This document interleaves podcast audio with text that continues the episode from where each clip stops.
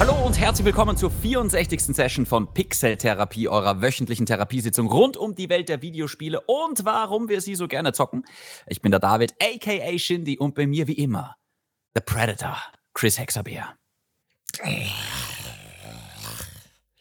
Ja, das war Das, nicht so gut. ich wollte gerade sagen, es war erschreckend gut eigentlich. Das war erschreckend Es war gut. nicht so Okay, schlecht. geil. Ja, vielleicht hilft dir das ein bisschen, dass du gerade krank bist, um so die Predator-Sounds zu machen.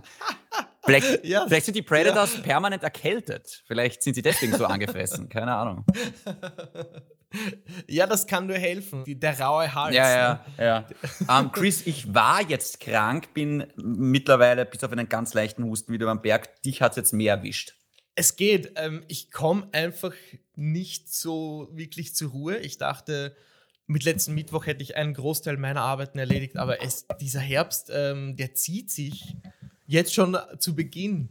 Und es kommt dann immer so schubweise aus dem Sommer. Die Leute merken, hey, der Sommer ist vorbei, jetzt geht wieder die Arbeit los und es kommt explosionsartig auf einmal. Und ähm, ich glaube, das hat mein Immunsystem nicht so gut verkraftet. Hm. Jetzt hänge ich seit gut zwei Wochen in der Wohnung, zocke, arbeite, zocke, arbeite. Ist zwar auch schön, aber ich, ich komme halt schwer, schwer wieder gesund zurück, sagen wir so. Ja, es, irgendwas geht gerade oben. Es ist gerade irgendwie. Ich, ja, ich fühle es auch, dass ich nicht der Einzige bin. Es freut mich, dass du wieder gesund bist. Yes. Äh, kurz vor deinem wichtigen Trip. Genau, ähm, ich bin nämlich äh, in drei, also wenn ihr die Folge hört, na was, sie kommt am Mittwoch raus. Okay, Donnerstag in der Früh. Sie kommt am Dienstag am raus. Dienstag kommt sie raus. Das heißt, am, Jeden Dienstag um 17 Uhr. gut zu wissen, auch für mich. ähm, Danke. Donnerstag in der Früh fliege ich nämlich nach Island und bin dann zehn Tage weg. Das heißt, ich muss auch gleich dazu sagen, die nächste Pixeltherapie-Session wird ausfallen. Also wir müssen eine Woche Pause einlegen, leider. Darf ich eine Solo-Session Du machen? darfst natürlich eine Solo-Session machen. Dream. Mhm.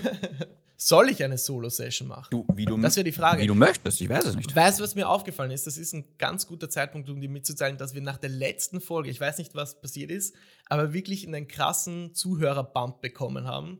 Die Zahlen sind so hoch wie noch nie. Oh, wow. Das ist zumindest das, was mir die Plattform sagt. Und deswegen wollte ich vielleicht gleich am Anfang mal Danke sagen fürs Zuhören. Und äh, wenn wir wirklich eine auslassen sollten, Hm. Dann überlegen wir uns was Spezielles fürs nächste Mal. Voll. Vielleicht können wir dann ein extra Special machen, weil äh, Mhm. jetzt geht's dann bald los mit den Spielen. Ich sage nur Alan Wake, ich sage nur Metroid Dread. Ähm, Mhm. Also im Mhm. Oktober geht's jetzt Schlag auf Schlag eigentlich. Bis zum Ende des Jahres mit einem Haufen Titel werden wir zugeballert. Richtig, ich freue mich schon irrsinnig auf morgen, weil heute ist äh, der vierte. Wir nehmen das gerade auf am Montag. Ah, stimmt, Und der Alan Wake kommt raus, ne? Alan Wake erscheint in ein paar Stunden, kann man sagen. Vielleicht hat es der Libro um die Ecke schon bei mir. Ich freue mich für dich. Es ist ein tolles Spiel.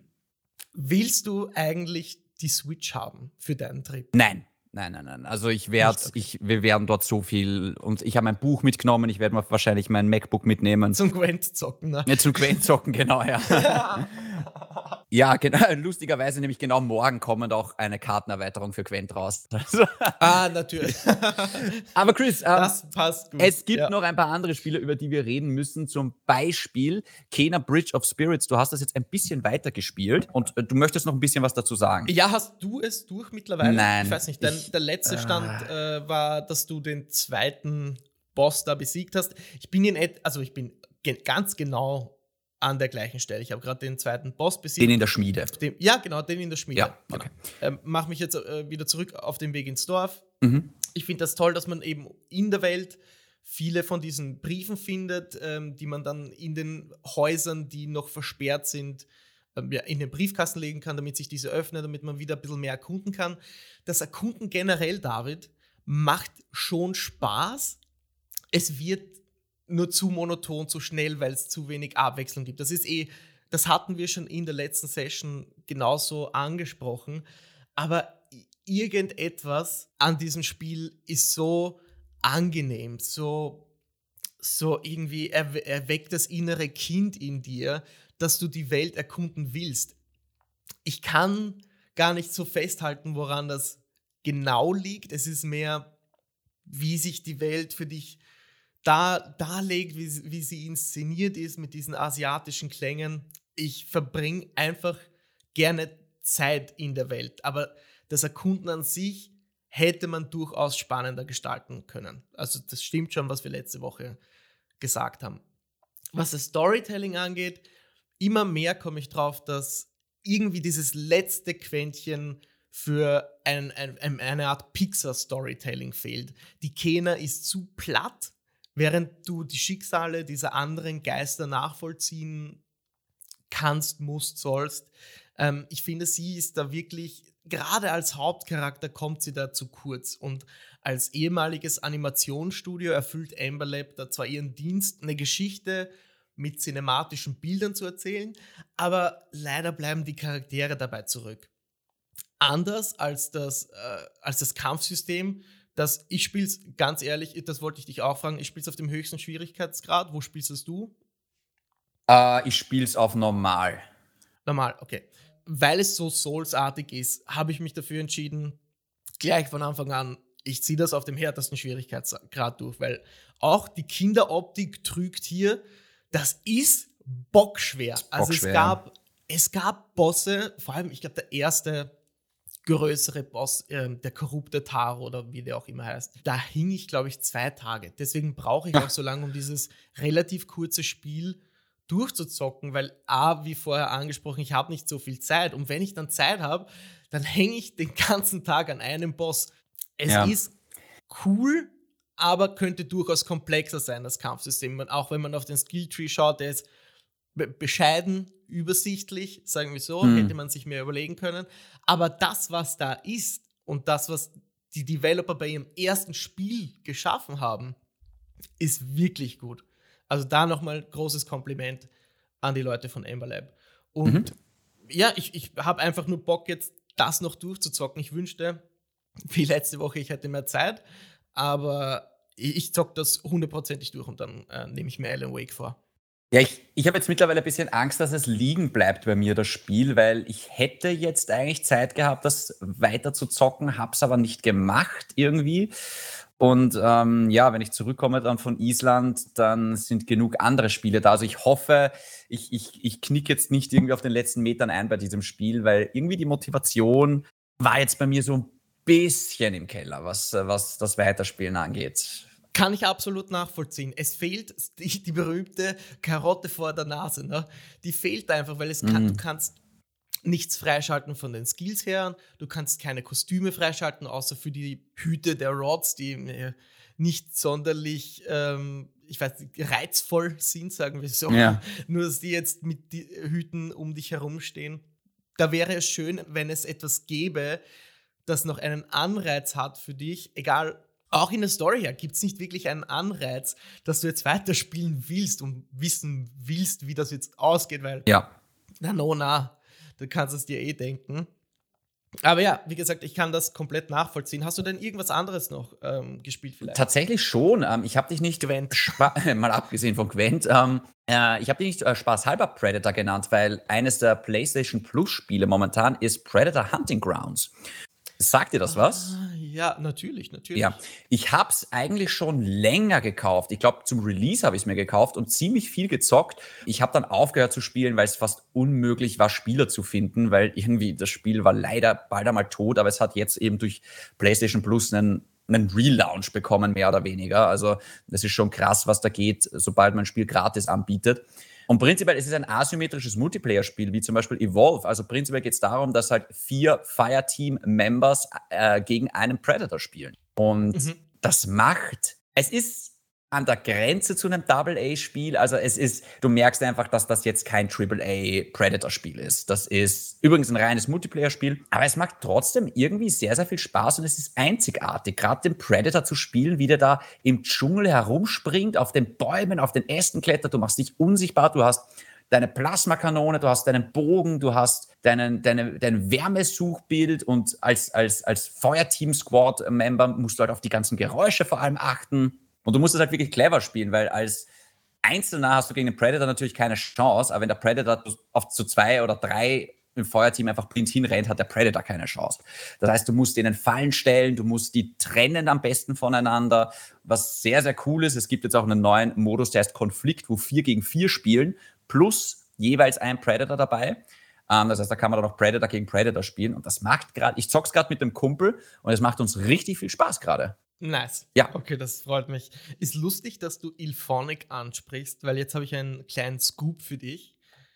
Und zwar arbeitet Ilphonic laut Berichten an einem weiteren Multiplayer-Spiel basierend auf einer Lizenz. Hm. Und zwar Ghostbusters. Oh no. Ähm, und das soll für Sony entwickelt werden und basierend auf dem Film, ähm, also es basiert auf dem Film, der aber erst erscheinen wird. Ich glaube, der heißt Ghostbusters Afterlife. Oh, keine Ahnung. Möglich. Kann ja. das sein?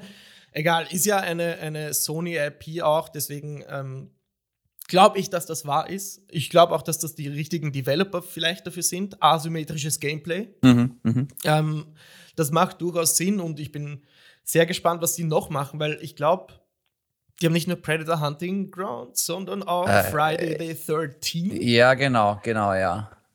Genau. Also das können schon die richtigen Leute sein. Und ähm, ja, ich muss mir das auch ähm, mal anschauen, die, die Predator-Geschichte, weil ich habe das noch nicht runtergeladen, aber mache das bestimmt noch. Es ist halt, es ist halt, es ist halt sehr cool, weil ähm, das ist so eine IP, du, Alien und Predator, ich meine, es, es gab, es ist auch vor kurzem jetzt auch ein Alien-Spiel rausgekommen, dieses äh, Squad-basierte, Alien Fireteam. ja genau, genau. Wir kriegen halt, was diese IPs angeht, immer nur so Double-A-Produktionen, weißt du, was ich meine? Also jetzt nicht so Ja. auf einem Level von einem, schon gar nicht von einem God of War, aber du weißt schon, was ich meine. Ja, aber es ist schon, ja, das ist halt as good as it gets, sage ich jetzt einmal. Und das ist Aber ziemlich gut. Das hat auch seinen Grund. Ich meine, früher gab es diese Lizenzspiele noch. Ich habe diese Woche an diese ganzen Herr der Ringe-Spiele denken müssen, ja, ja. die es früher gab, basierend auf den Filmen. Und irgendwie sind die komplett verschwunden und ersetzt worden durch, naja, hauptsächlich Multiplayer-Spiele heutzutage. Ja, ähm, ich finde auch äh, Predator Hunting Grounds, also ich finde das auch super, dass das ein Multiplayer-Spiel ist, ganz ehrlich. Herr der Mhm. Ringe, oh mein Gott, das waren Zeiten. Ich, hab, ich weiß noch, wie gern ich Schlacht um Mittelerde gezockt habe, das Strategiespiel. Oh das mein Gott, war ja. so geil, das tut mir wirklich Ja. leid. Gibt's heute leider nicht mehr. Ja, überhaupt. Also das kannst du, glaube ich, gar nicht mehr laden. Oh, keine Ahnung, keine Ahnung. Ich habe es probiert, ich habe es Okay. versucht. Ähm, weil EA, glaube ich, da die, die Rechte hat ähm, und das nirgends, nirgendwo anbietet, kannst du es dir nicht laden. Diese Wichser. Wenn irgendjemand weiß, wenn irgendjemand weiß, ähm, bitte schreibt es mir auf Instagram oder Hm. Discord. Ich würde das gerne ausprobieren, David sicher auch. Ich habe noch ein zweites Spiel gezockt, Chris, ganz kurz, weil es gerade im Angebot ist. Und zwar, ich habe mich endlich drüber getraut über Metro Exodus. Hm, okay, erzähl. Das Ding bin war gespannt. jetzt im Angebot, ich habe es für 10 Euro mitgenommen. Äh, und es hat ja auch vor kurzem ein PS5-Upgrade bekommen, soll heißen 60 FPS, 4K plus Raytracing Hm. Und DualSense Support, also wirklich ein schönes Update und gratis. Oh, wirklich? Seltsam, Sony, oder? Burn. Burn. Ähm, und es ist, ich weiß, ich, ich weiß nicht, wie deine Metro-Erfahrungen sind, aber ich habe den ersten Teil angezockt, den zweiten Teil angezockt, nie wirklich so komplett reingekommen. Jetzt Metro Exodus, das ist so ein bisschen das Witcher 3 in der Serie, weil es einfach viel größer ist, viel ambitionierter. Du hast viel größere Gebiete. Du bist nicht nur mehr nur in der Metro, sondern erkundest halt auch draußen Gebiete. Und ich glaube, am besten kann ich dieses Spiel beschreiben als das Anti-Doom. Und was ich damit meine, ist, Doom ist so schnell und so auf äh, Ballern, Ballern, Ballern und schnell und springen, Double Jump und Sprinten und Kettensägenangriff. Metro Exodus so langsam. Es ist der langsamste Shooter, den ich je gezockt habe. Es ist mehr ein Survival-Spiel als ein Shooter, weil du musst auf jede Kugel aufpassen. Jeder Schuss, der daneben geht, tut mehr oder weniger weh. Oh, Ähm, du musst- aber geil. Es ist ziemlich cool. Ähm, du musst auf die Filter aufpassen von deiner Maske. Wenn die Maske beschossen, äh, ein, ein Loch hat, musst du sie flicken mit, mit Klebeband. Du musst immer wieder das Visier abwischen, weil alles beschlägt. Du musst auf deine Taschenlampe aufpassen und immer wieder mit einem Generator aufladen, weil der Strom ausgeht. Die Waffen blockieren und verdrecken und verunreinigen. Du musst sie äh, mittendrin äh, drinnen immer wieder putzen. Du musst Munition herstellen. Ähm, du musst wirklich jede Leiche absuchen nach irgendwelchen Ressourcen, so ein bisschen wie bei Last of Us. Und dann weißt du, kannst du bei so einer Werkbank deine Waffen verbessern mit neuen Visieren und neuen Magazingrößen und was weiß ich was. Und es ist wahnsinnig langsam. Also es ist, ähm, du kannst kaum sprinten in diesem Spiel. Du drehst dich, also du merkst wirklich das Gewicht vom Charakter, ähnlich wie damals bei Killzone 2. Und das hat was. Es ist ziemlich cool. Es hat schon wirklich was, vor allem Metro Exodus, weil es so offener ist, hat es viel von Stalker. Mm. Oh Gott, okay. Und wirklich, es ist, es, äh, also jedes, du kannst nicht einfach reinrennen. Jedes Feuergewächt, jeder Gegner kann tödlich sein, mehr oder weniger. Also du musst da auch wirklich sehr, sehr aufpassen, musst viel auf Stealth machen oder solltest viel auf Stealth machen. Mhm. Ähm, das Spiel gibt dir aber immer die Wahl. Es ist eine extrem gute First-Person-Experience. Das heißt, du siehst immer wieder deinen Körper, du siehst also die Interaktionen. Das ist alles sehr, sehr hochwertig gemacht. Es ist ein bisschen Horror dabei. Ja, es ist ziemlich cool, Chris. Abschließend zu sagen. Es ist wirklich, ich habe das jetzt lange ignoriert, aber jetzt für 10 Euro inklusive PS5-Upgrade habe ich mir gedacht, ach komm, ich nehme es jetzt mit, einfach nur, weil ich wissen will, wie es aussieht. Und es sieht wirklich fantastisch aus. Also dafür, dass das Spiel jetzt sicher auch schon drei Jahre auf dem Buckel hat oder sowas. Mhm. Es schaut toll aus, es rennt toll. Ähm, das Raytracing ist wirklich unauffällig, aber schön. Ist es nervig? Diese ganzen Dinge, auf die man achten muss und weil die Kämpfe auch so langsam sind und man muss wirklich aufpassen, was man tut. Wie gibt es da oft Zurücksetzungspunkte oder äh, ist es mm. wirklich mehr Arbeit? Es, es fühlt sich an manchen Dingen ein bisschen wie Arbeit an, gerade wenn du irgendwie merkst, also Rücksetzungspunkte, um das mal zu sagen, es, es hat ein Schnellspeichersystem und das, das, äh, das Checkpoint-System ist extrem fair. Du kannst jederzeit schnell speichern, was auch super ist. Ich liebe das. Äh, so wenige Spiele haben das noch heutzutage also hin und wieder habe ich mir schon gedacht, oh, warum ist das jetzt so langsam? Ja, ähm, aber es, es gehört einfach zum Spielgefühl dazu, weißt Es gehört einfach zur Atmosphäre dazu. Mhm. Ähm, du spürst aber, also jeder Schuss hat extreme Wucht. Also das ist schon, also du merkst schon, wenn du da die Schrotflinte abfeuerst, merkst du schon, holy shit. Also die richtet da drüben was an. Also das ist jetzt, ähm, da geht schon ordentlich was weiter. Mhm. Und ähm, es, es, es, man muss sich halt darauf einlassen, auf diese Experience. Wenn man jetzt einen schnellen Shooter will wie Call of Duty oder Doom, wird man fährt, also keinen Bock auf dieses Spiel dann logischerweise. Das ist mehr sowas wie The Last of Us meets Stalker meets ähm, ja eh die anderen Metro-Spiele. Also man muss halt dieses langsame Spielgefühl mögen, aber atmosphärisch mhm. ist es ein Brett. Mhm. Gibt es Horror-Elemente? Ja, also es gibt, äh, ich habe ein paar wirklich sehr, sehr gruselige Szenen gehabt, wo dich so Mutanten verfolgen ähm, oder wo du in irgendeinem so Bunker bist mit lauter Kannibalen, wo es dann auch wirklich dunkel ist und wo du dann Gott sei Dank ein Nachtsichtgerät findest. Aber auch das musst du dann immer wieder aufladen, weißt du, weil Also es ist schon, ja, es ist schon Nervenkitzel dabei und es gibt so ein großes Level, da ist so ein riesiger Fisch im Wasser drinnen und du hast ein, hast ein Boot, ähnlich wie bei God of War und bereist halt dieses Gebiet mit dem Boot. Und ähm, jedes Mal, wenn dieser Fisch auftaucht, hast du halt panische Angst, dass der das halt zum Kentern bringt. Wow. Also es also das, ist, das cool. hat fast schon was von Resident Evil, weißt du, wo dich dieser Mr. X ja, ja. verfolgt die ganze ja. Zeit. Nein, es ist, es ist cool. Also man muss sich wirklich auf dieses langsame Gefühl einlassen, aber wenn man das hat, dann wird man mit einem wirklich atmosphärischen Spiel belohnt. Geil. Okay, das klingt gut. Für einen Zehner könnte man sich das jetzt schon mitnehmen. Wow. Ja, unbedingt. Also Hammerpreis eigentlich, oder? Für so ein Ding? Voll. Ich glaube, ich weiß nicht, ob es jetzt noch im Angebot ist, weil standardmäßig okay. kostet schon 39. Ich muss auch ehrlich gesagt sagen, es ist wahrscheinlich auch die 39,99 wert. 10 ja. Euro musst du es mitnehmen. Auch Pflicht. Aber auch für 40 Euro ist das ein, ein unfassbar tolles, großes Spiel auch. Das ist lang. Ich habe jetzt gerade das erste Gebiet abgeschlossen und bin locker acht Stunden dabei. Locker. Uh, okay, wow ich also das ist jetzt nicht so ein 10-Stunden-Spiel. Mit den, mit den Metro-Teilen. Ich habe irgendeinen früher mal ausprobiert. Ich glaube, Metro mit irgendeiner Jahreszahl. Gab es da irgendeinen mit einer Jahreszahl? 2033 oder 2032? Ja, dann war das der, glaube ich. Den habe ich mal ausprobiert, aber nie. Auch die Bücher, das basiert ja auf einer Buchserie. Aus der Bestselling-Reihe, ja. genau. Also prinzipiell geht es darum, dass halt atomarer Krieg war und die Menschen in Russland mhm. und überall auf der Welt fliehen halt in die Metro um halt dort mhm. zu überleben. Darum geht's. Ähm, und ja. Was ist, was ist das Ziel von Metro Exodus? einfach nur überleben oder muss man sich da was aufbauen? Du baust tatsächlich was auf. Du hast dann einen Zug. Mit diesem Zug fährst du halt von Gebiet zu Gebiet und dieses Zug ist, äh, dieser Zug ist quasi dein Basislager. Da hast du deine Kameraden, da hast du deine Werkbank, da hast mm. du, da kriegst du Aufträge auch. Ähm, was auch sehr cool ist, weil du baust diesen Zug auch immer weiter auf. Mm. Das ist so das deine fahrende Basis. Okay. Ja, ja. Ähm, äh, prinzipiell das Ziel ist einfach ein Gebiet zu finden, wo man leben kann. Also einfach, einfach überleben ist das Ziel in Wahrheit in dieser Welt. Okay, okay. Ja, ja äh, logischerweise. Fast. Okay, so viel zu Metro Exodus. Ich komme zu dem, was ich als zweites gespielt habe, im News-Ticker. Tick-Tack, Tick-Tack, Tick-Tack, Tick-Tack. Tick-Tack, Tick-Tack. Und heute, David, geht es hauptsächlich um Spiele-Demos, Game Trials, ähm, aber auch um mhm. Konami und Metal Gear.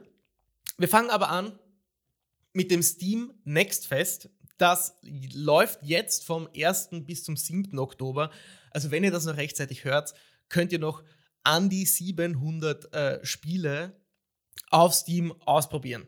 Und dabei habe ich nur ein einziges äh, Horrorspiel gefunden.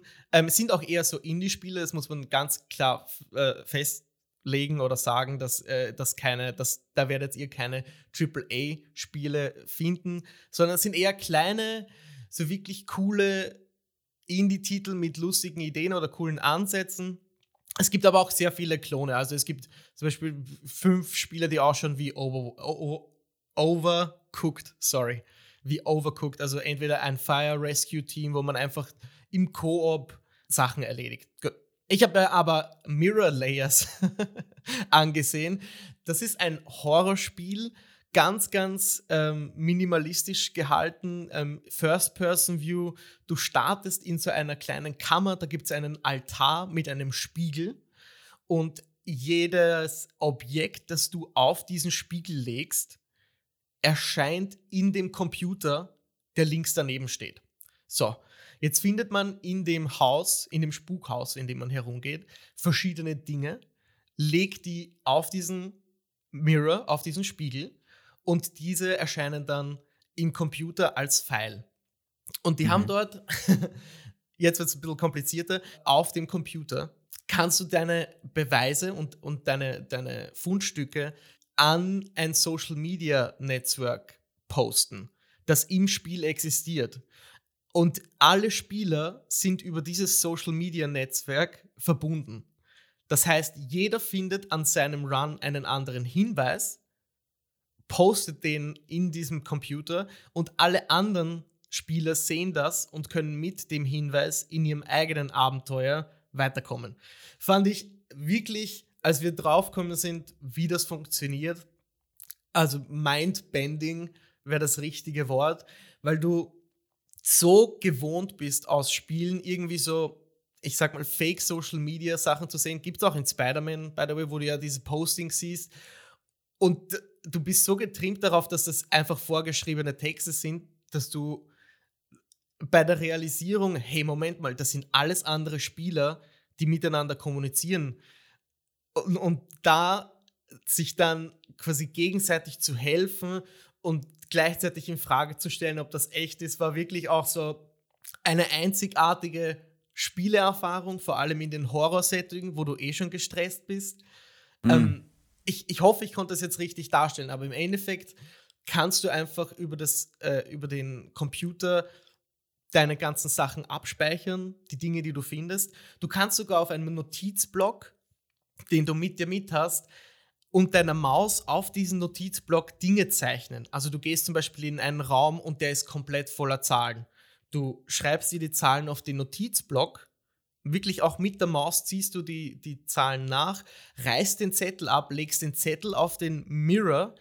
Der Mirror speichert ihn in den Computer und du kannst die Zahlen, die du gerade auf deinen Notizblock geschrieben hast, als Bilddatei an dieses Social Media Ding hängen.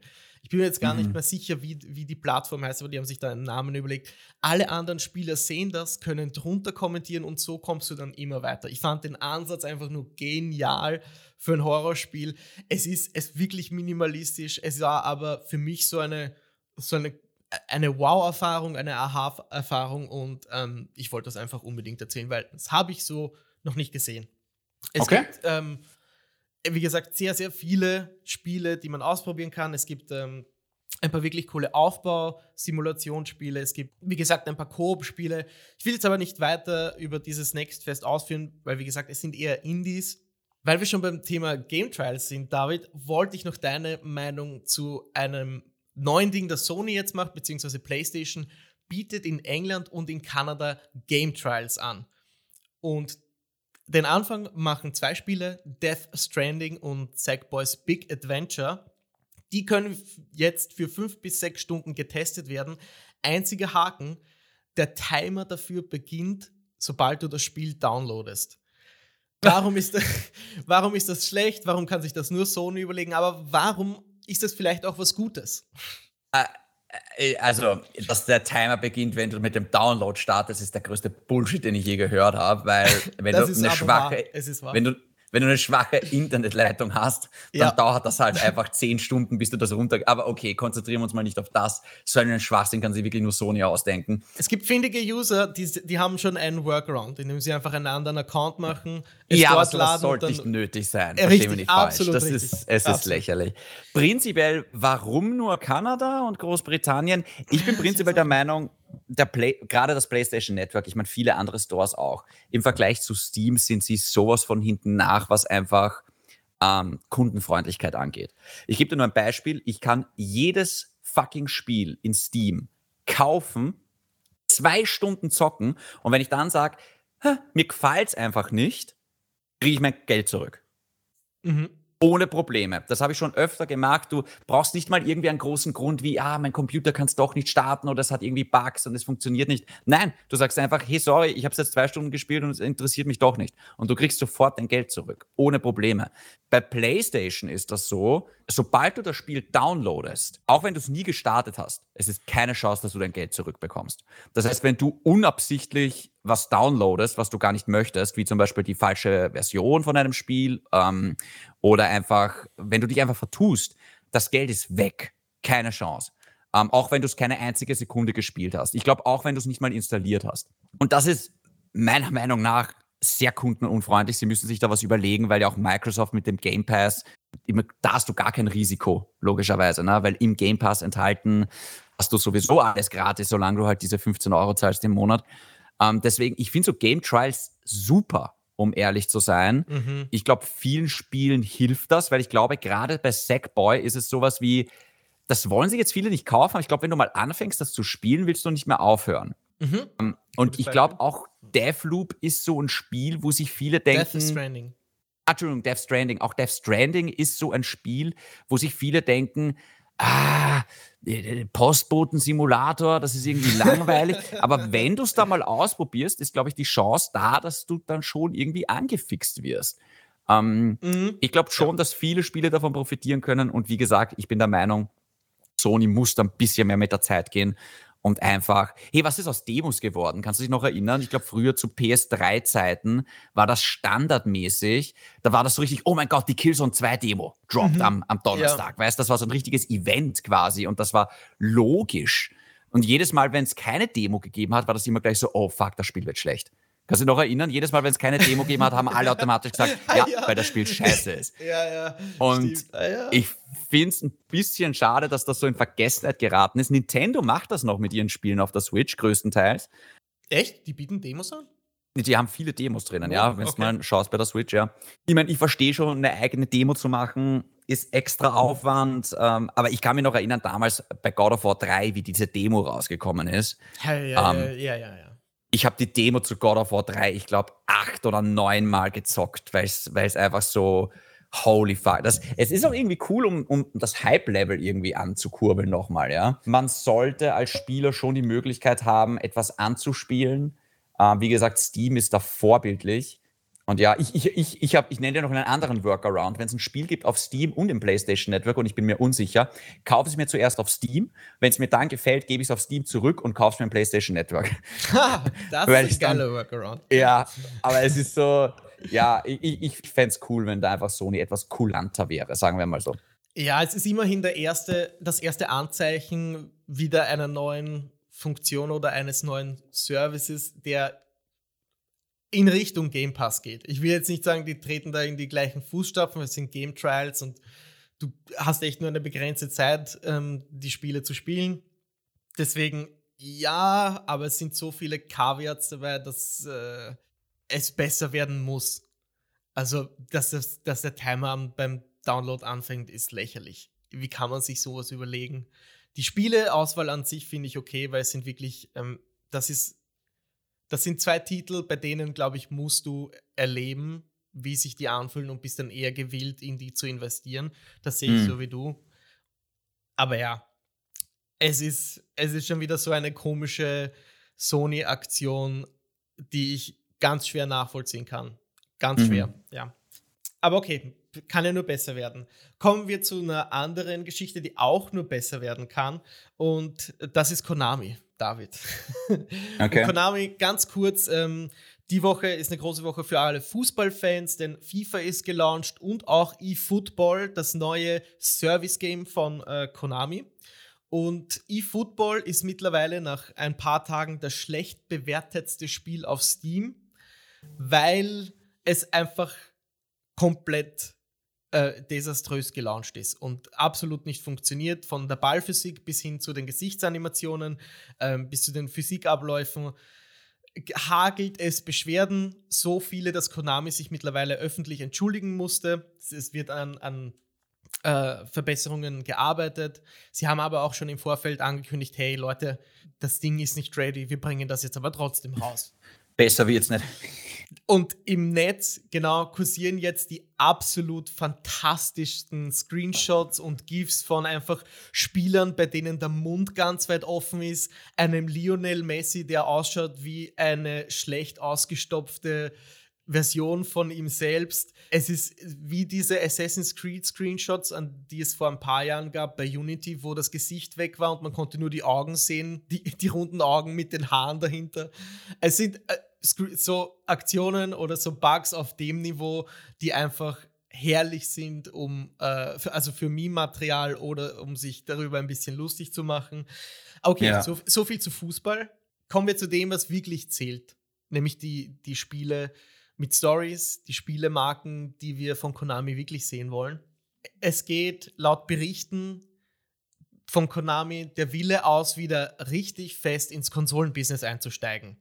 Und in diesen Berichten wird ganz klar festgehalten, Metal Gear, Castlevania und Silent Hill sollen in den nächsten Jahren zurückkehren. Das Ganze kommt von Video Games Chronicle, die haben das ausgegraben. Bestätigt wurde das mittlerweile von Eurogamer. Metal Gear Solid 3 Remake ist in Entwicklung und befindet sich bei v Virtuos, dass ich das eh aussprechen kann, ähm, mhm. in Entwicklung. Die haben zuletzt für die Switch gearbeitet, haben dort den Dark Souls Port und den Outer Worlds Port übernommen und dienen auch als, die sind wirklich ein großes Studio, dienen auch als Outsourcing-Studios für PlayStation-Projekte, wie zum Beispiel Uncharted 4 und Horizon Zero Dawn. Also sind vielleicht ja. nicht die schlechtesten, um ein Metal Gear Solid 3 Remake anzureißen. Es gibt ja noch das Gerücht, dass Bluepoint an einem Metal Gear Teil arbeitet. Dazu kommen wir später noch, weil die waren auch in den Nachrichten die Woche. Aber David, ich möchte dich mal fragen, hast du überhaupt irgendwelche Bewandtnis mit der Metal Gear-Reihe? Ja, sehr viel tatsächlich. Ähm, oh. Mein erstes Metal Gear war tatsächlich damals Metal Gear Solid 4. Äh, weil ich hm. habe meine, ich habe, ich hatte ja nie eine PlayStation 2, deswegen, weil einfach zu jung, auch damals für die ganzen großen Spiele, ja. deswegen habe ich das alles so ein bisschen verpasst. Aber Metal Gear Solid 4 war für mich mehr oder weniger eine Offenbarung. Also das war ein unfassbares Spiel damals. Ähm, Hast du gezockt? Du hast das sicher gezockt. Leider nicht. Ich habe ganz wenig Erfahrung oh, mit dem Metal oh, Gear. Shit. Also ich habe den ersten Teil gezockt in den 90ern und dann die Serie fahren ja. lassen. Nicht, weil es so schlecht war, aber Metal weil, weil, ja weil es so, damals noch Top-Down-Ansicht war und ich konnte, ich habe da irgendwie schwer reingefunden.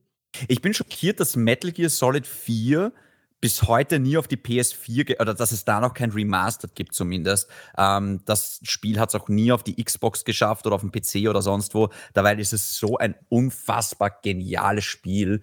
Und das ist wirklich, das ist ja dieses Spiel, was mehr Cutscenes als Gameplay hat. Ähm, also von ungefähr 20 Stunden Spielzeit schaust du ungefähr 15 Stunden zu. Aber es ist, es ist ganz, ganz arg. Also es ist unfassbar episch gemacht. Sogar mich hat extrem reingesaugt und sogar mir sind stellenweise die Tränen gekommen, obwohl das, obwohl natürlich der vierte Teil scheiße ist, um einzusteigen ähm, und die Metal Gear-Serie ziemlich kompliziert ist. Was? Okay, also das ist dieser Solid Snake, das ist ein Klon vom Big Snake und dann gibt es diesen Liquid Snake und diesen Solid mhm. Snakes, das sind auch Klone. Hä? Was? Also es ist, mhm. ja, ähm, aber ja, das war cool. Ich habe dann tatsächlich auf der PlayStation Vita Metal Gear Solid 3 nachgeholt in dieser Remastered Collection. Metal Gear Solid 3 vor allem deswegen, weil es auch Third Person war und nicht so von oben äh, top-down, so wie du äh, das gesagt hast. Mm. Und Metal Gear Solid 3 hat mir fast genauso gut gefallen. Ich habe dann auch auf der PSP damals gespielt Metal Gear Solid Peace Walker, was auch richtig, richtig toll war.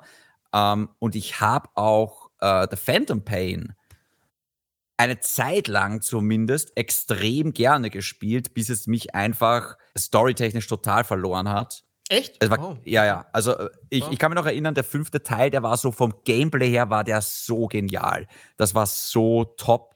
Aber es war nicht das, was ich mir vom Metal Gear erwartet habe, weil es war einfach so, wo sind diese, eben wo sind diese hochgradig langen und genialen Zwischensequenzen, die gab es dann da einfach jetzt nicht mehr so wirklich. Mhm. Also es war einfach nicht mehr so tight, das war einfach, keine Ahnung, mir hat der fünfte Teil irgendwie, er hat es nie geschafft, dass ich es fertig gespielt habe. Also ja, Metal Gear Solid 3, ein Remake, fuck yeah. Das wäre auch endlich was. Mein Konami steht seit Metal Gear Solid 5 und der Scheidung von Kojima scheiße da. Also Konami hat einen ganz schlechten Ruf in der Industry gerade und bei allen Spielern. Ja. Und sie brauchen dringend mal wieder ein Erfolgserlebnis. Ja, genau, das ist mit der Grund, wieso ich das von eFootball erzählt habe, weil ja. jetzt haben sie nicht den Willen, wieder ins Konsolenbusiness einzusteigen, hauen aber in der gleichen Woche das schlechteste Spiel auf Steam raus und ähm, ihr großer FIFA-Konkurrenz und ihr großer Plan scheint, ich will nicht sagen ungewiss, aber es geht schon mal nicht gut los. Ja. Was Metal Gear angeht, auch da in der Vergangenheit nach, es gab ja nach Metal Gear äh, Phantom Pain noch einen Titel. Kannst du dich an den erinnern? Ah, das mit den Zombies, dieses Metal Survival Survive, genau. Und damit, da haben sie sich ja auch nicht gerade mit Ruhm bekleckert, weil das war das erste das war Spiel scheiße. ohne Kojima und es war richtig schlecht. Also es war nicht richtig, richtig schlecht, glaube ich. Es gibt ein paar Leute, die das ganz okay fanden, aber es war halt ein, ja, ein ziemlicher Absturz der Serie, sagen wir so. Es ist halt genauso wie dieses Masquerade Blood Run. Äh, Bloodhunt, weißt du, diese, was, wo, man sich, mhm. wo man sich denkt, okay, es ist vielleicht kein schlechtes Spiel, aber das wollte kein Metal Gear-Fan, hat sich jemals gedacht, oh, weißt du, was cool wäre? ja. Ein Zombie-Modus. Nein, weißt du, da gibt es überhaupt keinen Sinn. Es war ja, so total an der Zielgruppe und an den Fans einfach vorbei entwickelt. Und ja, aber Metal Gear ist, ist eine Riesenmarke. Die Frage ist halt, Chris, ähm, ob die Fans da noch mitgehen, jetzt wo halt Kojima nicht mehr dabei ist. Ja, also das ist so, das ist so ein bisschen wie wenn du Kill Bill 3 machst, aber ohne Quentin Tarantino, weißt Das ist so, der Typ ist in Wahrheit Metal Gear. Ähm, ja, aber bei einem Remake, Remaster brauchst du Kojima nicht. Die Vorlage ist da, die müssen das nur neu auflegen, sagen wir so. Kritisch wird es bei Fortsetzungen. Deswegen ist Metal Gear genau, Survive stimmt, ja. gescheitert. Aber ich glaube, Metal Gear 3 oder Metal Gear Solid 3 ist, das ist sicher auch, das wird sicher ein gutes Ding. Weil das nee, Spiel wird ja, von hoffe. vielen Spielern hoch gelobt, was ich sehe. Ich habe das Ding nie angefasst, um ehrlich zu sein. Auch mhm. Peace Walker ähm, habe ich nie wirklich gesehen. Aber ich bin mir ziemlich sicher, dass man davon ausgehen kann, ähm, dass wenn Konami das outsourced, sie machen es ja nicht selbst. Dass, das, dass die Hoffnung da ist, dass das gut wird. Weil wenn die Originalvorlage gut war, wird das Remake, Remaster, was auch immer es dann schlussendlich wird, auch gut sein. Was aber intern entwickelt wird, ist ein neues Castlevania. Und da weiß man von diesen News mit am wenigsten, weil es eben um ein komplettes Reimagining gehen soll. Es soll sich dabei um eine Art Remaster handeln oder Remake. Man vertut sich leicht. Ja, man vertut sich echt leicht. Ähm, wie im Stile von Final Fantasy. Man kann halt da wirklich wenig dazu sagen. Das ist alles, was man weiß. Es wird intern bei Konami entwickelt. Ich gehe davon aus, sie werden sich heftig von Dark Souls ähm, oder von den Souls-Likes inspirieren lassen, weil das ist meiner Meinung nach prädestiniert für die Marke Castlevania ähm, mit was die transsilvanischen Schlössern und Wäldern und alles ist irgendwie düster und äh, melancholisch und, und ähm, ja, ich meine, vom Ton her schon passt das eigentlich wie die Faust aufs Auge. Ich wundere mich da auch seit Jahren, wieso Konami nichts in die Richtung gemacht hat, aber sie kümmern sich halt lieber um Pachinko-Maschinen in Japan als um, um Konsolenspiele. Ähm, weil die mehr Geld bringen. Ja, weil die wahrscheinlich mehr Geld bringen und weil sie schwerer zu machen sind. Ähm, also ich meine die, die Spiele, die Videospiele. Äh, ja. Hast du irgendwas dazu zu sagen? Castlevania, Konami, Remake? Ähm, naja, ich kann mich erinnern, äh, an, diese, äh, an diese Neuauflage von Castlevania, die hieß, glaube ich, Lords of Shadows. Da gab es, glaube ich, Teil ja. 1 und Teil 2. Ja. Und das kam circa zur selben Zeit raus wie God of War 3 und war auch heftigst inspiriert von God of War. Also da waren Quicktime-Events dabei. Ja. Ähm, es hat sich mehr oder weniger genauso gespielt wie God of War. Also äh, war auch eigentlich nicht schlecht. Also es war es war, ich meine, ich glaube, damals hat sich alles an God of War installiert. Äh, Dantes Inferno. Dantes Inferno oder das auch Star genau, Wars The Force Unleashed, wenn ja. du dich erinnerst. Das waren ja. alles absolute God of War Da kann man mal sehen, wie einflussreich God of War zu dem Zeitpunkt war. ja, also die haben wirklich das Actionspiel eigentlich redefined sozusagen. Aber, aber ja, aber das war auch alles gute Spiele. Also ich habe auch Dantes Inferno ehrlich gesagt total gerne gespielt. Ich finde es schade, dass da nie was Neues kam. Ja, Castlevania nicht so sehr. Also diese Lords of Shadow Geschichte auch, also der erste soll ganz okay gewesen sein. Ich glaube, den habe ich auch irgendwie angespielt. Aber der zweite war dann irgendwie ein Reinfall. Aber das, äh, den konnte ich nicht testen. Konntest du hm. die äh, testen? Oder konntest du die spielen?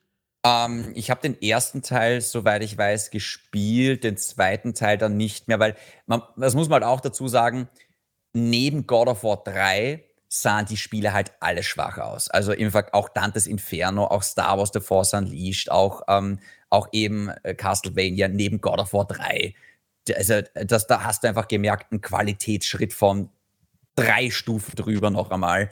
Also ich meine, God of War 3 war auch damals, finde ich, der Zeit ein bisschen voraus mit dem Kronos-Level und mit dieser Anfangssequenz mit Gaia und Poseidon. Oh das wäre heute noch, also das wäre heute noch beeindruckend, auf der PS5 sowas zu machen, ja. Also mhm. Ich bin gespannt, woran sie sich jetzt orientieren. Also ich glaube, was du jetzt gerade gesagt hast mit Souls-like, das könnte ich mir auch vorstellen.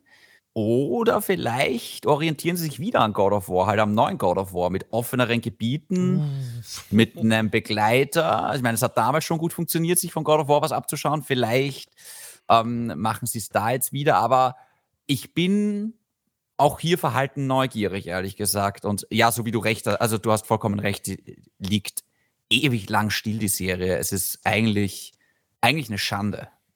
Es ist eine Schande, ja. Die haben viele gute Marken. Und äh, die, die letzte Marke, die jetzt in diesem Bericht noch äh, ganz klar zu vernehmen war und jetzt auch fast bestätigt, sagen wir fast bestätigt, ist Silent Hill. Und bei Silent Hill ähm, wird laut dem Bericht von mehreren Projekten ausgegangen, so kann man das festhalten. Und eines dieser Projekte ist mit Sicherheit in Entwicklung bei Kojima Productions und wird gefundet von Sony. Also es ist genau laut diesen Berichten so, wie wir seit Monaten vermuten, was eh auch die Schlagzeilen immer wieder wiedergeben, dass der Herr Kojima im Hintergrund an diesem Silent Hill arbeitet. Und ich meine auch dieses Death Stranding Director's Cutting das ist halt einfach eine Art Zeitüberbrückung für sein Studio. Da stellst du ein paar Mitarbeiter ab, die sich um diesen Port kümmern, während ein Großteil oder ein kleiner Teil, je nachdem, im Hintergrund an diesem nächsten Ding arbeitet. Die sind ja an und für sich verfeindet. Ich meine, Kojima und Konami. Ja, ja. Irgendwer muss da reingegangen sein, um die beiden Parteien wieder aneinander zu bringen und zu sagen, hey, ihr hattet da mal dieses Projekt, wie wäre es? Ja, Sony wahrscheinlich. Kann natürlich Sony sein, wenn die als Geldgeber dahinter stehen, liegt die Vermutung nahe. Aber machen sie jetzt, also hat er noch die gleiche Idee für dieses Spiel? Ist, hm. ist das Silent Hills das Silent Hills, das damals enthüllt wurde mit Norman Reedus, ähm, mit der Hilfe von Guillermo del Toro? Ähm, ich hätte richtig Bock, auf dieses Game. Ihr wisst, wie sehr ich Horrorspiele liebe, vor allem jetzt im Oktober. Wir sind quasi im Monat von Halloween. Ich brauche meinen Horrorfix und gerade halt, wenn ich sowas lese, ähm, werde ich richtig giddy innerlich, weil ich seit, eigentlich seit Monaten weiß, dass das an und für sich stimmt und passieren wird. Und jetzt haben wir jetzt haben wir eigentlich die Bestätigung davon. Und jetzt kann ich natürlich nicht warten, dass endlich der Reveal dieses Spiels gezeigt wird, ob und inwiefern der Abandoned, diese App, die es ja äh, für die PS5 gibt, äh, dann mit drinnen hängt, sei mal dahingestellt. Ich glaube sehr wohl, dass sich das noch auch äh, zeigen wird, dass die da mh, hm, daran beteiligt sind. Ich glaube, das sind alles keine Zufälle mehr. Und ich freue mich einfach auf, auf das, egal, Horror von Hideo Kojima und angeblich ist Junji Ito dabei. Ähm, wer den noch kennt, ist ein ganz berühmter hm, Horror-Mangaka aus Japan. Und das kann nur gut werden, ganz ehrlich. Lasst euch Zeit. Ich möchte nur gern endlich diesen Reveal-Trailer, damit ich diese Bestätigung habe, auch innerlich für mein Hirn, für mein Mindset. Mhm. ähm, ich weiß, du kannst mit Horrorspielen nicht viel anfangen, David, aber ja, ich meine, wir haben jetzt die Bestätigung. Äh, gibt's, freust du dich drauf? Ist das was, das du probieren wirst oder ist das sowieso etwas, wovon du die Finger lässt, weil Horror nicht so dein Ding ist? Äh, schauen wir mal. Also, ähm, wenn es extrem gut gemacht ist, ja, vielleicht schon. Also pr prinzipiell, wie gesagt, also horrormäßig ähm, stehe ich relativ schwach da. Also ich, ich, ich, ich, äh, ich freue mich auf die anderen Konami-Projekte, freue ich mich deutlich mehr, sagen wir mal so. Mhm. Am spannendsten finde ich tatsächlich die Zusammenarbeit zwischen Konami und äh, Kojima und inwiefern das. Also ich weiß nicht, das glaube ich ehrlich gesagt erst, wenn es dann wirklich hundertprozentig bestätigt ist. Also ich will im Trailer sehen, Konami und danach Kojima Productions. Ja, genau. Ja, ja äh, exakt. Davor glaube ich es ehrlich gesagt fast nicht. Ähm, ich verstehe auch ehrlich gesagt gar nicht, warum. Also ich. Kann nicht Kojima einfach mit Sony ein eigenes Horrorspiel entwickeln? Brauchen die wirklich diese Silent Hill-Marke? Ich glaube schon. Sobald die Marke Silent Hill verwendet wird, verkauft sich das Spiel bestimmt doppelt oder dreifach so gut. Wie ah, ich weiß nicht. Also ich habe das irgendwie das Gefühl, wenn du einfach sagst, das nächste große Horror-Ding von Kojima mit Sony. Und ich habe auch nicht das Gefühl, dass Silent Hill mittlerweile noch so eine große Marke ist. Also ich glaube, vor allem die neue Generation, die kennt Silent Hill gar nicht mehr. Also weder die Filme noch die Videospiele, weil das auch schon alles ewig her ist. Ich bin mir da nicht so sicher. Und die Hardcore-Fans hast du sowieso, weil die sowieso informiert sind. Also ich mhm. weiß nicht, mhm. ob es die Trouble einfach wert ist. Ähm, mhm. Aber vielleicht geht es ja auch total gesittet zu und, und alles gut und irgendwie, man hat jeden Streit irgendwie beigelegt. Ich weiß nur, dass der Abgang zwischen Konami und Kojima halt einfach wirklich, wirklich schier war. Ich weiß nicht, ob du dich noch erinnern kannst, aber Konami hat damals Hideo Kojima verboten, auf den Game Awards aufzutreten. Mhm. Und den Award entgegenzunehmen. Also äh, der, genau, ja. Der hätte also das ja ausgezeichnet war, werden sollen. Voll, also das, also es war schon das war jetzt nicht nur, das, das war schon eine schiere Scheidung, muss man ganz ehrlich sagen. Ja, ja. und eine öffentliche Und wir als Kinder haben alle drunter gelitten. und deswegen, wie gesagt, ich glaube erst, wenn es dann wirklich passiert. Also ah, ja, es, ja, ja. Ich, das meine ich ja. Deswegen bin ich so ah, innerlich nervös fast, weil ah, jetzt will ich es aber auch mal sehen dann. So. Ja, ja, ich verstehe ja. dich. Okay, dann äh, so viel zu, den, äh, zu dem Konami-News der Woche. Ähm, wir kommen jetzt noch ganz kurz zu den Spieleacquisen. Einfach, ich rate die runter, denn Netflix hat einen Developer gekauft, Night School, und das sind die Entwickler hinter Oxenfree. Die arbeiten auch an Oxenfree 2 und das erscheint jetzt wahrscheinlich auf Netflix. Keine Ahnung, wie die das machen wollen. Ähm, darüber können wir gleich reden. Außerdem, Bluepoint ist jetzt endlich offiziell Teil der PlayStation-Familie. Die wiederum arbeiten nicht an Metal Gear, an einem Remake davon, wie wir bisher gehört und vermutet haben, sondern an einem eigenständigen Spiel. Finde ich ganz schön mutig. Und mhm. Firesprite, das ist ein, äh, ein neues Studio auch von PlayStation, die auch ein neues Studio gekauft haben. Also ein First-Party-Studio kauft noch ein kleineres Studio und die sind jetzt, obwohl sie vor einem Monat noch nicht irgendwie auf dem Radar hatten oder ob man hat die einfach noch nie wirklich wahrgenommen, die sind die mittlerweile eines der größten Teams nicht nur bei Sony, sondern weltweit mit irgendwie an die 300 Mitarbeitern. Das ist ziemlich krass und man hat keine Ahnung, was die machen. Die kaufen einfach ein Studio. Da sind ziemlich viele Veteranen von Sony Santa Monica dabei, von Naughty Dog, Ex-Activision-Leute. Also egal, was da brodelt, da brodelt es heftig. Irgendwas, irgendwie und irgendwer ist sich da ganz, ganz sicher, wenn man so viel Geld ausgibt.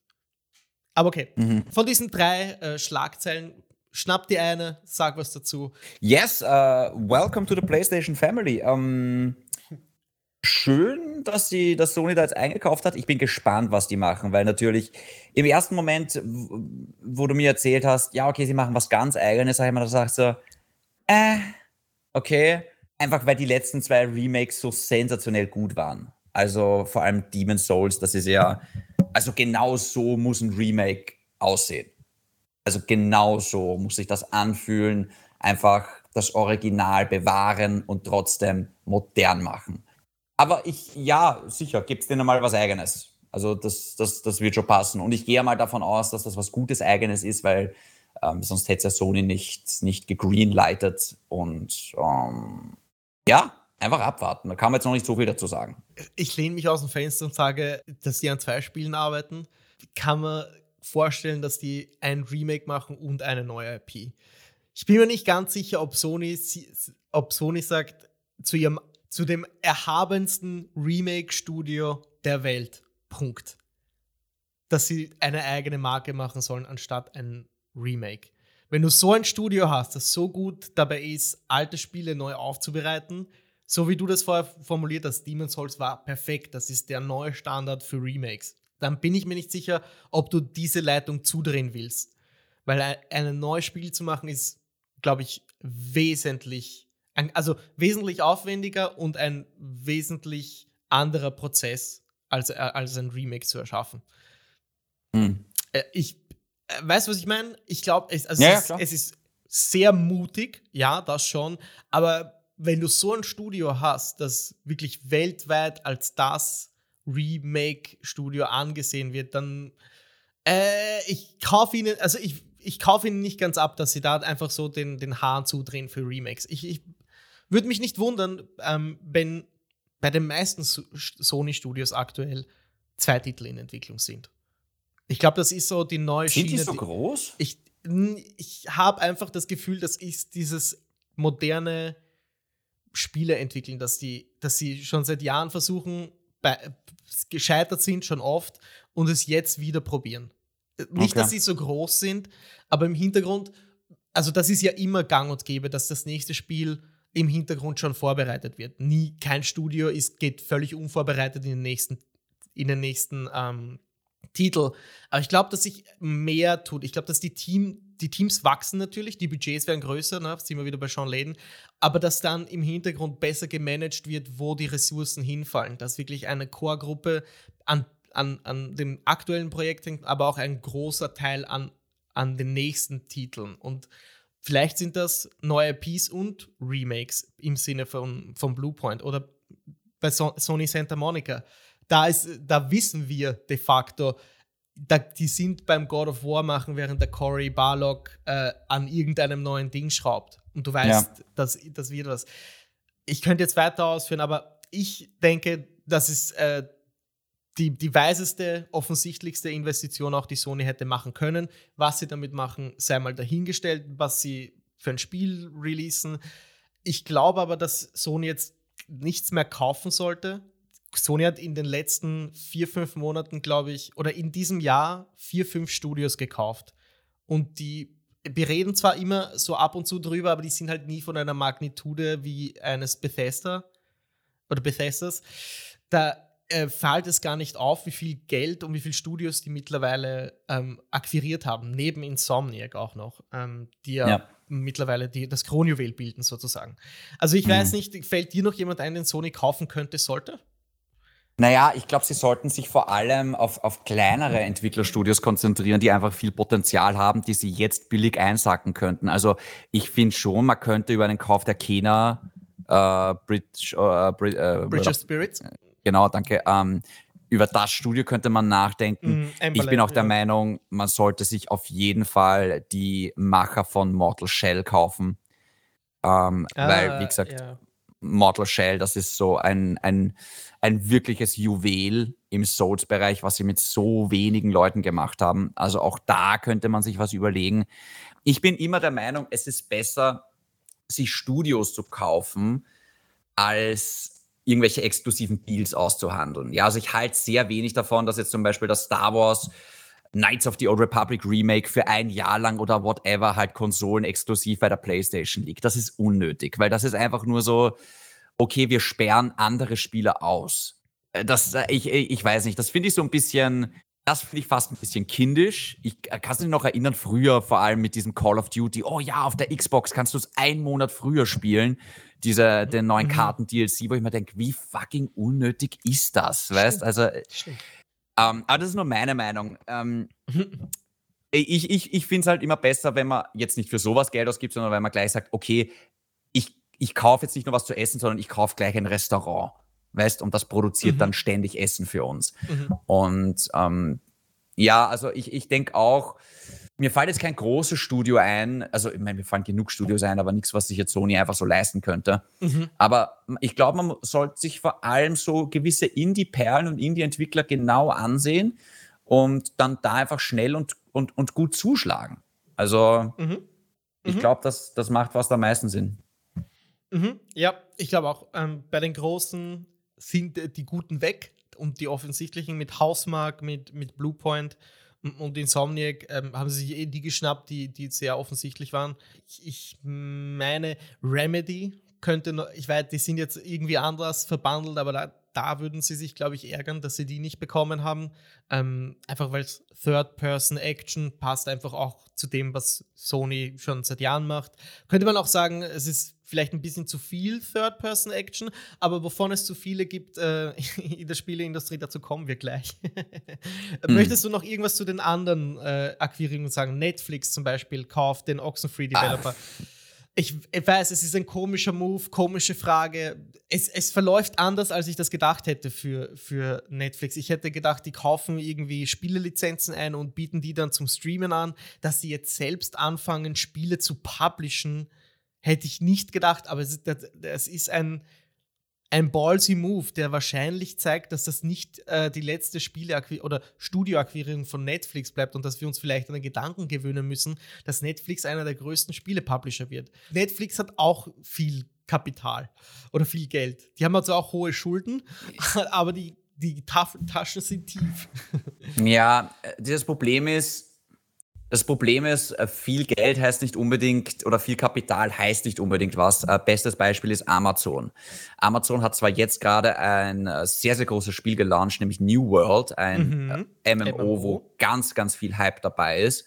Aber ansonsten ist so ziemlich alles, was Amazon gaming-technisch angegriffen hat, komplett in die Brüche gegangen. Sie haben es auch wieder komplett eingestellt, die Videospielentwicklung mehr oder weniger, und Google ja auch, ne? Also Google hat ja, auch mehr oder weniger aufgegeben. Und ich meine, Google und Amazon, mehr Geld geht gar nicht, ja. Also die haben Kapital und Geld wie, die haben, die haben Geld wie, wie Heu. Also da kann, so, die, da kann sogar nicht einmal Microsoft oder, oder, oder Sony oder nicht mal Netflix kann da mithalten, bei mhm. Google, ja. Mhm. Und die haben es auch nicht zusammenbekommen. Also es reicht nicht nur Geld zu haben, du brauchst auch Leute, die was verstehen davon. Und die Frage ist, hat Netflix das Know-how? Dass sie das Geld haben, schön und gut, aber haben sie auch wirklich das Know-how? Weil ich bin zum Beispiel der Meinung, Sony ist im Vergleich vom Kapital her ein extrem kleiner Player, aber die haben einfach so viel Know-how, dass sie trotzdem einfach der Marktführer sind.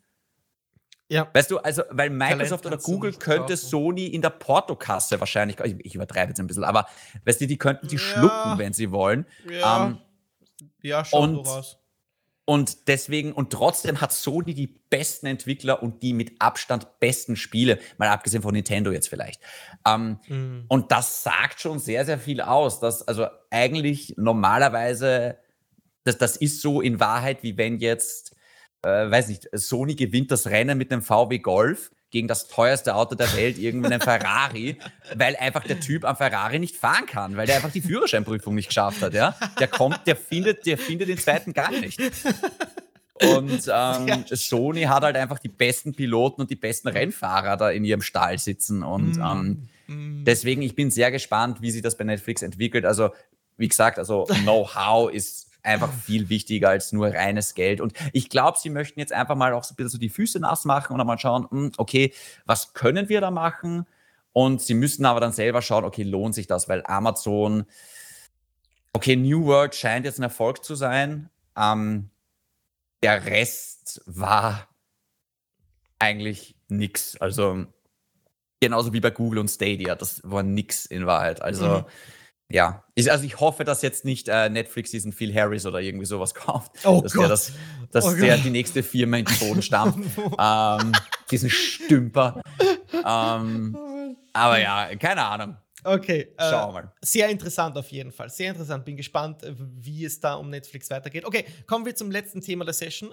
Mm, David, ich weiß, oder ah, eigentlich weiß das, glaube ich, jeder, dass du Marvel-Spiele oder die Marke Marvel an und für sich liebst. Du Mhm. liebst die Charaktere. David, ab wann gibt es zu viele Marvel-Spiele? Das kann ich ganz einfach beantworten. Ab dann, wenn sie schlecht werden. Okay, gehen wir dadurch davon aus, dass alle diese 17 Spiele gut werden? Ähm, es hat sich auch bei 25 Marvel-Filme keiner aufgeregt. Ganz im Gegenteil, sie verdienen sich nach wie vor dumm und deppert. Deswegen, wenn sie alle gut sind und wenn sie alle Qualität haben und Diversität haben, also wenn das nicht alles Actionspiele sind, das macht ja Marvel sehr, sehr gut, dass sie da sagen, okay, nein, das sind jetzt nicht nur Third-Person-Action-Spiele, sondern wir schauen schon, dass wir da auch andere Sachen machen, dann, dann ja, also äh, go for it. Also ich meine, wir hatten jetzt ewig lange keine guten Marvel-Spiele. Obwohl die Marvel-Marke mit Avengers Endgame größer war denn je. Und wir hatten ganz am Anfang diese furchtbaren Lizenzspiele von Iron Man und Thor und der unglaubliche Hulk und Captain America. Ganz billige Trash-Spiele einfach.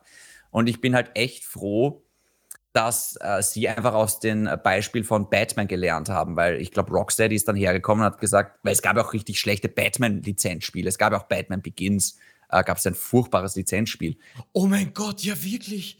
Ja. Ja. Und dann ist dann auf einmal, ich glaube, Rocksteady war da echt ein Gamechanger. Die sind hergekommen und haben Ja, gesagt, ja, ja. so, wir machen jetzt ein Batman-Spiel, was nichts mit irgendeinem Film zu tun hat. Trotzdem wird natürlich der Dark Knight unser Spiel pushen, einfach weil es Batman ist. Und wir machen einfach ein richtig gutes Spiel mit einem Charakter, den jeder Mhm. liebt. Überraschung, es hat funktioniert. Mhm. Und ähm, ich bin einfach froh, dass Marvel einfach vor allem mit Spider-Man auch angefangen hat. Ja, so müssen wir das machen. Wir machen kein, wir machen kein Spider-Man No Way Home Spiel. Wir machen einfach ein Spider-Man im Insomniac-Universum. Mhm. Und natürlich pusht sich das gegenseitig, auch wenn das jetzt nicht Tom Holland ist, ja. Ähm, aber du Mhm. erinnerst dich auch, die Amazing Spider-Man-Spiele von Sony, grottig, ganz schlecht, ganz, Mhm, ganz mhm, sch schreckliche Spider-Man-Spiele. Mhm. Und ähm, ich glaube, Marvel hat da wirklich viel gelernt und ich denke, also alles, was ich bis jetzt sehe von Marvel, stimmt mich sehr positiv. Also Guardians of the Galaxy, finde ich, sieht ziemlich cool aus. Ähm, ich finde vor allem dieses Midnight Suns, dieses Taktikspiel sieht richtig, richtig geil aus. Wolverine, Spider-Man. Wolverine, Spider-Man sowieso. Da also, wir jetzt gerade bei Insomniac sind, ähm, by the way, unbestätigt, aber die sollen angeblich, und deswegen bin ich eigentlich auf dieses Thema gekommen, an noch einem Marvel-Titel arbeiten, der aber Multiplayer ist. Chris, hilf mir kurz. Das wäre nämlich krass. Drei Stunden. Äh, ja, bitte. Eine Sache, die wir vernachlässigt haben, Ja. Spider-Man, das ist logisch, dass das exklusiv ist, weil Sony hat die Rechte an Spider-Man. Oh. Das okay. geht ja gar nicht dealmäßig anders. Ja. Aber Wolverine, dass der jetzt exklusiv ist, das ist schon krass eigentlich, weil Sony hat nicht die X-Men-Rechte. Das heißt, tatsächlich hat Marvel gesagt und Disney, weil das gehört ja zusammen, ne? Ja, ja. Äh, hat halt gesagt, hey, wir sind so zufrieden mit euren letzten zwei Spielen und uns ist es lieber, wir machen ein qualitativ extrem hochwertiges Spiel, ähm, auch wenn es halt dann nicht auf allen Plattformen ist. Ihr seid der richtige Partner dafür. Deswegen geben wir euch diese extrem lukrative X-Men-Marke. Es ist eigentlich, eigentlich ist das ein Wahnsinn, weil äh, bei Spider-Man haben sich alle gedacht, ja, okay, ja, natürlich ist das exklusiv, das gehört halt Sony. Und ja, natürlich ist der DLC für Mhm. Avengers äh, auch Mhm. exklusiv, weil ist halt so. Und du, weißt du, du kennst ja den Streit zwischen Disney und Sony mit Spider-Man und hin und Ich her. wollte Und gerade sagen, eigentlich müssen sich die beiden doch hassen. ja, aber ich glaube, offenbar tun sie es nicht. Ich glaube, sie haben sich echt gut arrangiert. Übrigens, ich weiß schon, wie Venom 2 ausgeht. Oh mein Gott. Wie bitte? Ja. Venom 2 kommt ja jetzt ins Kino. Ich habe Und vorher erst gelesen, der hatte das größte Box-Office-Opening äh, in der gesamten Pandemiezeit, also seit März 2020, mehr Einnahmen als Shang-Chi und Dune. ja. Der Wahnsinn. Okay, wir könnten eine eigene nicht, Folge darüber machen, wie scheiße Venom ist, aber ist ja jetzt egal. Aber ja, sie verdienen Geld damit. Es ist Wahnsinn. Ich wusste nicht, dass ja, das so abgeht. Aber okay, es geht unfassbar. Du hast Jedenfalls die After-Credit-Scene. Ich, ich spoiler jetzt natürlich nichts, aber Sony und Disney haben einiges vor. Oh, jetzt muss ich diesen Film sehen, David. Danke. Ja. Er ist bei uns noch nicht mal draußen. Er kommt bei uns erst am 22. raus, oh was ganz man. komisch ist. Oh ähm, man. Okay. Aber egal, also ich glaube, Sony und, ähm, und Disney haben sich mittlerweile echt gut arrangiert und ich finde es, wie gesagt, echt krass, dass sie Sony exklusive Dinge geben. Ich frage mich ja die ganze Zeit, glaubst du, bekommt Microsoft auch ein exklusives Marvel-Spiel? Ja. 100, Welches? Hundertprozentig. Äh, ich befürchte, es ist Doctor Strange. Das sage ich befürchten, weil das, wird, das ist halt der einzige, wo ich mir denke, der wird noch gut auf die PlayStation passen ich, äh, also ich würde, ich sag Doctor Strange, einfach, ich, ich habe das irgendwie im Gefühl, ich könnte mich natürlich auch täuschen, aber es ist auch, um ehrlich zu sein, der einzige, den ich sehen will. Ähm, weil Iron Man, weiß ich nicht, da gab es dieses Iron Man VR-Spiel, ich weiß nicht, ob die wirklich so Bock hätten jetzt, das, also auf Auch Sony exklusiv, by the way. Ja, ja, ja, genau. Und es, sie wollen natürlich einen prestigeträchtigen Charakter, nicht irgendwie einen dahergelaufenen. Und ja, ich, ich will jetzt nicht böse klingen, aber die, die Guten sind schon langsam weg. also ich, deswegen würde ich sagen, Dr. Strange, hast du irgendwie eine andere Vermutung? Ehrlich gesagt, ich bin mir nicht mal sicher, ob Microsoft diesen Deal zustande bekommt, weil zunächst einmal, sie brauchen einen Entwickler, der das macht. Ähm, ja, ich cool. würde auf ein Bethesda-Studio tippen, um ehrlich zu sein, weil mir fällt jetzt sonst spontan kein, auch hm. wenn es gemein klingt, aber mir fällt jetzt gerade. Ghostwire, ja. also die, wie heißen Tango Games, Tango Game Works macht Blade. Das könnte ich mir gut vorstellen. Fantastic Four. Ja, Fantastic Four ist. Ach so, ne, Moment. Äh, ja, das könnte auch sein, aber ich. Das ist auch so eine. Ich, aber ich Marke bin mir nicht mal sicher, ob ob Disney das möchte überhaupt, ein, ein Microsoft-exklusives Spiel, weil. Ähm, ich glaube schon. Also ich glaube, dass auch wenn sie es nicht wollen, Microsoft wird einen so hohen Check ausstellen, dass Disney sagt, ja, okay, nehmt es euch. Bitte. Aber kannst du Disney mit Geld beeindrucken? Das glaube ich ehrlich oh. gesagt gar nicht. Ich glaube, Disney kannst du nur mit Qualität beeindrucken. Ah, ich weiß, ich weiß nicht. Schier, Weil ich glaube glaub nicht, ja, ich glaube glaub nicht, dass Sony extrem viel Geld für Wolverine gezahlt hat. Das glaube ich ehrlich gesagt nicht. Ich glaube eher, dass Disney und Marvel hingegangen sind und gesagt hat, wollt ihr nicht Wolverine das, machen? Ja, das Gefühl habe ich auch, weil Insomniac ja. der Entwickler ist. Weil die gesehen genau. haben, holy genau. fuck, das ist einfach genau das richtige Studio für genau diese Marke. Das meine ich, die wollen ja. Qualität und kein Geld haben. Ja, und deswegen, ich würde vielleicht als Microsoft wahrscheinlich, ein, natürlich musst du das pitchen und in dem ja. Pitch wird, ich kann, ich weiß nicht genau welches Studio, aber in dem wird schon das beste Studio genannt sein, das die sich ausgedacht haben äh, für dieses Projekt.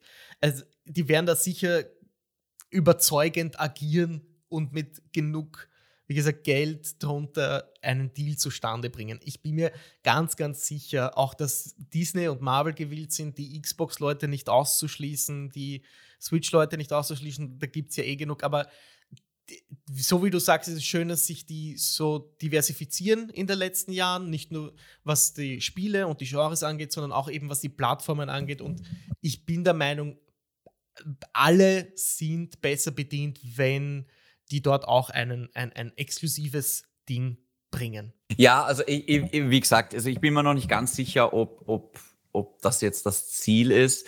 Äh, Nintendo ist so eine eigene Sache. Also ich denke, die werden wahrscheinlich Marvel Ultimate Alliance 4 entwickeln oder so, aber Nintendo bleibt halt oft außen vor, einfach weil die Technik auf der Switch halt scheiße ist. Und die werden jetzt wahrscheinlich keine großen Marvel-Charakter nur für die Switch hergeben, glaube ich. Ich denke tatsächlich, dass Sony und Disney da noch was vorhaben. Also ich glaube, ähm, ich denke, das ist es noch nicht gewesen. Also ich, ich, ich traue ehrlich gesagt Sony das dritte exklusive Ding zu, als dass Microsoft ein eigenes exklusives bekommt. Mm, okay. Ja, wie gesagt, angeblich äh, befindet sich ja eher in Entwicklung. Oder meinst du speziell jetzt auf einzelne Charaktere fokussiert? Ist das die Frage? Sowohl als auch. Also ich, ich traue, ohne Spaß, ich traue denen jetzt auch zu, dass auf einmal kommt, ähm, Eva Fantastic Four zum Beispiel.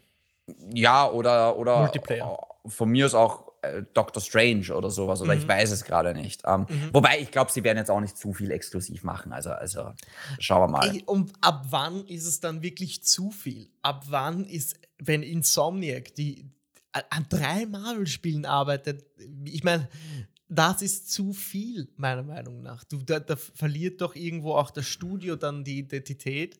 Und da möchte ich anknüpfen noch an das, was du äh, ähm, bei Kojima gesagt hast. Wie viele von diesen Spielen brauchen wirklich den Markennamen Marvel? Warum muss das da draufstehen? Warum muss auf Silent Hill Silent Hill draufstehen, wenn es ein Horrorspiel von Kojima ist? Warum muss auf einem Marvel Multiplayer-Spiel Marvel draufstehen, wenn es von Insomniac kommt? Das an und für sich eh gut ist. Aber es ist, das, es ist das, die gleiche Frage, warum gibt es so viele Marvel-Spiele? Ist es Aber das kann ich nur, dir sofort sagen. weil es weil, ist dann, ja, ich, ich meine ja Weil- natürlich. Weil Marvel die wichtigste, teuerste, aktuellste Marke der Welt ist. Und weil Marvel halt echte Charaktere hat. Also du kannst da jetzt kein, äh, du, äh, du kannst jetzt kein Wolverine-Spiel machen ohne Wolverine oder kein Spider-Man-Spiel ohne dass da Spider-Man. Also ähm, Das ist Silent klar. Hill ist ist halt klar. keine Silent Hill ist keine starke Marke, so sehe ich das. Also das war mal eine Horrorreihe, ist aber ehrlich gesagt ein bisschen in der, im, Ja, im Äther verschwunden. Kann man schon Ähm, aber auch in einem Atemzug mit Resident Evil nennen. Die haben zwar jetzt den besseren. Track Record. nicht. Na, ja, aber ich meine von früher her schon. Naja, von früher, aber wie gesagt, also wir leben halt in, in, im Jetzt und Das da ist halt schon, Marvel unfassbar stark. Ja. Und ähm, Natürlich. ob es die Identität verliert, ja, ich weiß auch nicht, was ich davon halte, dass Insomniac dann so das exklusive Marvel-Studio wird. Andererseits, ich meine, wir hatten jetzt erst ein cooles Ratchet und Clank. Ähm, und ehrlich gesagt, ich will nicht, dass die Resistance Mhm, machen. mhm, Das will ich gar nicht. Und Mhm, mhm, mhm. noch einmal, wie gesagt, einfach Marvel Spider-Man hat sich so gut verkauft. Also das Mhm. ist, das, da stellt sich die Frage gar nicht, entwickeln wir Resistance 4 oder ein neues Spider-Man? Die Frage stellt sich gar nicht. Weil Resistance halt auch keine wichtige und aktuelle Marke ist. Also das war, war sie eigentlich nie. Das war, das war, das war, das waren gute Spiele auf der PS3. Dann auf der PS4 ist genau gar nichts passiert und jetzt ist sie halt im, in der Bedeutungslosigkeit verschwunden. Ja, also es ist halt, ich traue ihnen schon zu, dass sie das wiederbeleben mit einem anderen, einem kleineren Studio, das die Resistance hernehmen. Aber ich will gar nicht, dass Insomniac das. Genauso wie ich will auch nicht, dass Naughty Dog Jack und Dexter macht. Interessiert mich nicht. Ja. Ja, Also- das verstehe ich. Ich, mm, ich meine, nur, nur noch als Beispiel: Marvel Midnight Suns. Ja. Wieso muss das ein Marvel-Spiel sein? Hätte man da nicht irgendwelche Charaktere erfinden können? Es, das Gameplay würde das gleiche sein, nur du hast nicht diesen Wiedererkennungswert. Aber die XCOM-Spiele haben auch keinen Wiedererkennungswert und sie verkaufen sich ja auch. Also, das ist Ja, so das aber Ding. es Von wird sich zehn Niemals so Spielen- gut verkaufen, Chris. ja, Deswegen. ja, schon, aber wenn, wenn dieser Trend dann so weitergeht, ge- ist alles, ist alles äh, irgendwie ein Superheldenspiel oder ein, ein, ein Marvel-Spiel oder hat Anleihen an Marvel-Spiele oder an die Marke Marvel. Es ist ab. Ich hätte gedacht, dass du auch schon langsam an deine Grenzen kommst. Weil ich, ich glaube, ich bin auch schon an einem Punkt, wo ich mir denke, okay Leute, es ist genug.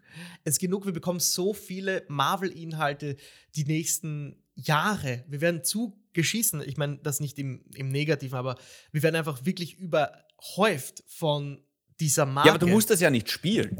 Nein, nein, aber es ist natürlich im Äther, es ist in der Wahrnehmung und es ist, es ist zu viel. Und denkst du, Marvel kommt an einen Punkt, wo sie sich am, am Riemen reißen und sagen, okay, jetzt gehen wir mal runter vom Gas? Oder denkst du, es wird eigentlich noch mehr? Also die Gefahr sehe ich jetzt gar nicht, weil das Einzige, was ich bis jetzt von Marvel gespielt habe, war Spider-Man und Avengers. Also das sind jetzt zwei Spiele. Das, also noch einmal, wir dürfen nicht vergessen, bis wir Wolverine sehen, vergehen noch mindestens drei Jahre. Also wir werden das Spiel vor 2024 nicht sehen. Wir werden das nächste Spider-Man erst in zwei Jahren frühestens sehen. Also das dauert ja alles. Okay, jetzt haben wir nächstes Jahr haben wir mal dieses Midnight Suns. Ähm, wir haben dieses Jahr noch Guardians of the Galaxy. Und ansonsten, also ich sehe dabei jetzt ehrlich gesagt noch nicht die Gefahr, dass, der Markt dann übersättigt ist von Marvel-Spielen. Ein Problem wird es, wie gesagt, für mich dann, wenn du einfach merkst, okay, die Qualität nimmt jetzt spürbar ab. Mhm. Und das sind dann einfach nur so lieblose Lizenzsachen und ja. die sind so. Aber gut, dann musst du sie auch nicht spielen. Das ist auch das, das Positive. Genau, dran. außerdem, die sind studioabhängig. Also das können sie immer umgehen. Einige Studios werden besser performen als andere. Und wenn es wirklich so viele Spiele gibt, dann gibt es ein paar Kronjuwelen und ein paar Dinge, die durchhängen. Nur. Ich denke mir halt, wie ja, wie weit sie es halt noch treiben wollen. Das war so ein bisschen Kern der Frage und ich wollte raushören, ob du auch schon an deine Grenzen gekommen bist, aber ich habe mitbekommen, dass das nicht so ist. Das freut mich natürlich, also können, äh, kann Marvel da weitermachen. Ja, du hast natürlich recht, ähm, bis, bis es soweit ist, äh, rinnt noch viel Wasser die Donau runter und es werden noch einige Monate vergehen. Aber ich, wie gesagt, ich wollte das nur mal in den Raum stellen. Äh, für mich fühlt es sich jetzt gerade an, als würde es zu viel werden. Ähm, ich glaube, wir haben die Frage geklärt oder gibt es noch irgendetwas, das du dazu beifügen möchtest? Nö, das war es eigentlich. Einfach geil, äh, dass es so viele Marvel-Spiele gibt. Sehr schön. Okay, dann, ich würde es mal dabei belassen. Ne? Äh, wir nehmen mhm. jetzt eh schon wieder lang genug auf. Ich möchte dich auch nicht zu lange aufhalten. Ähm, Wünsche dir jetzt abschließend vielleicht jetzt schon einen schönen Aufenthalt auf Island. Ja. Und äh, übergebe für die abschließenden Worte an dich. Yes, vielen Dank. Also nächste Woche werde ich nicht dabei sein. Mal schauen, ob der Chris irgendwie was macht. Aber in zwei Wochen dann natürlich mit ganz, ganz vielen Spielen auf jeden Fall. Ähm, wenn ihr irgendwelche Fragen habt oder irgendwelche Wünsche, sehr, sehr gerne via Instagram an david.aka.chindi oder an den Chris unter @hexabear. Und äh, bis dahin sage ich ähm, weiterspielen und gesund bleiben. Danke für die Session. Ciao.